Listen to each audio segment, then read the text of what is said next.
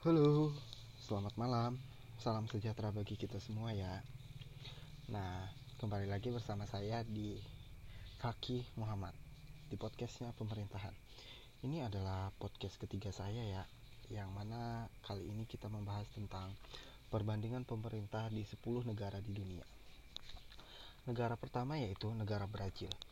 Negara Brazil memiliki penduduk yang sangat banyak dan didaulat sebagai negara terdapat di belahan Amerika Selatan yang telah merdeka sejak 7 September 1822 silam. Sistem Partai Negara Brazil yakni sebuah sistem yang menentukan sistem pendukung dan posisi legislatif.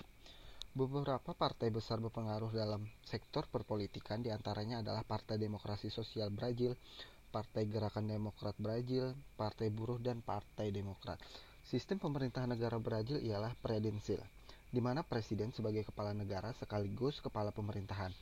Presiden memilih dan memberhentikan menteri-menteri parlemen Brazil disebut kongres yang terdiri dari 81 anggota senat, tiga orang dari setiap negara bagian dan distrik federal, serta 513 anggota DPR.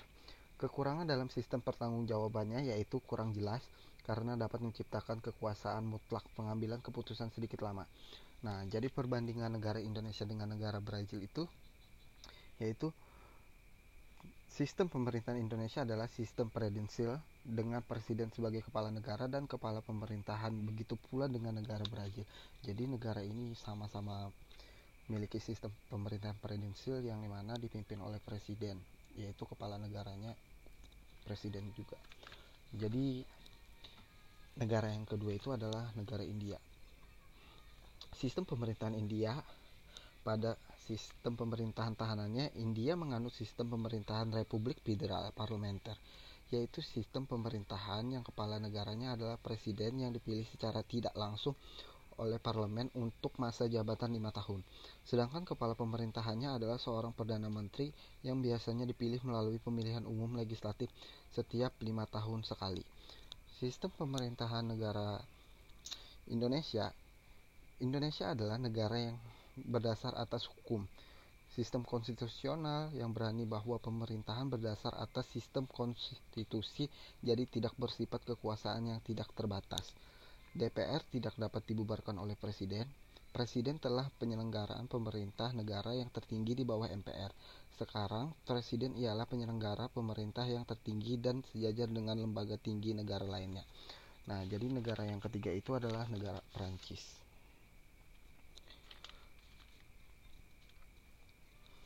Pemerintahan daerah Perancis terdiri dari tiga tutorial yaitu region, departemen, dan komuni. Yang pertama adalah region. Merupakan satuan yang terbaru dibentuk sejak adanya Undang-Undang Desentralis 1980. Departemen memiliki tugas utama dan solidaritas sosialis untuk orang tua cacat, panti jompo, dan masyarakat miskin. Yang ketiga itu adalah komuni Komuni adalah satuan untuk birokrasi dan pemerintahan yang terkecil di Perancis. Dalam konteks desentralisasi, negara secara bersama-sama dan menjamin suatu keseimbangan ekonomi sosial dan kesehatan wilayah. Desentralisasi merupakan penyerahan wewenang dari pemerintahan pasal negara ke pemerintahan lokal. Banyak upaya yang di, dilakukan untuk menyerahkan pelaksanaan dan pengelolaan tugas pemerintah pusat ke pemerintahan region Department and Assessment. Perubahan dalam sistem pemerintahan Perancis yaitu dari modal yang tradisional yang ditandai oleh dengan ciri-ciri yaitu sederhana, terpusat, hierarkis, rahasia atau tertutup atau legalistik.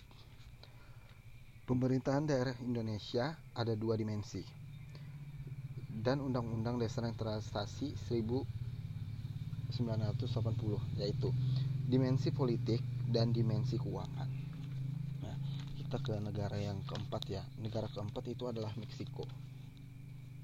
Meksiko adalah sebuah negara yang terletak di Amerika Utara berbatasan dengan Amerika Serikat, Guatemala, dan Brazil.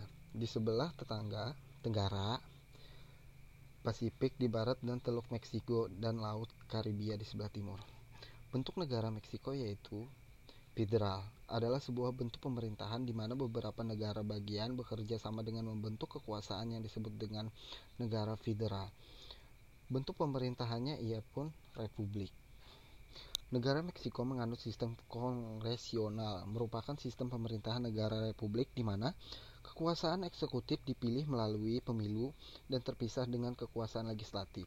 Presiden dipilih setiap enam tahun dan dia dilarang memegang jabatan yang sama untuk periode kedua di Meksiko. Tiada jabatan wakil presiden sekiranya seorang presiden itu dilakukan jabatan untuk meninggalkan dunia kongres atau melakukan seorang presiden sementara. Analis perbandingan dengan negara Indonesia. Nah, kita membahas tentang negara yang kelima yaitu Jerman. Sejarah Jerman adalah sebagai suatu negara modern yang dianggap baru dimulai semenjak terbentuknya Konfederasi Jerman pada tahun 1915 yang dimotorisasi oleh kerajaan Rusia. Kemitraan negara Jerman, Indonesia juga berstruktur pertahanan federal adalah Angkatan Bersenjata Republik Federal Jerman dan administrasi juga pengadaan otoritas sipil mereka sedangkan Indonesia Tentara Nasional Indonesia adalah nama angkatan. Sistem politik Jerman adalah sebuah republik parlementer federal, sedangkan Indonesia adalah sebuah negara hukum yang berbentuk kesatuan dari negara Indonesia. Jerman saat ini menganut sistem pemerintahan demokrasi parlementer. Nah, yang keenam itu adalah Belanda.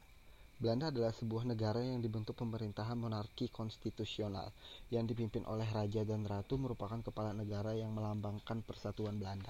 Jadi kita langsung ke negara yang ketujuh ya. Negara yang ketujuh itu Jepang.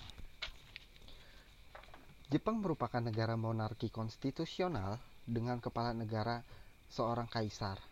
Meskipun Jepang merupakan negara monarki, sistem pemerintahan di Jepang adalah parlementer. Kepala pemerintahannya dipegang oleh perdana menteri. Kaisar hanya merupakan simbol dari pemersatu rakyat. Bentuk pemerintahan Jepang adalah monarki konstitusional.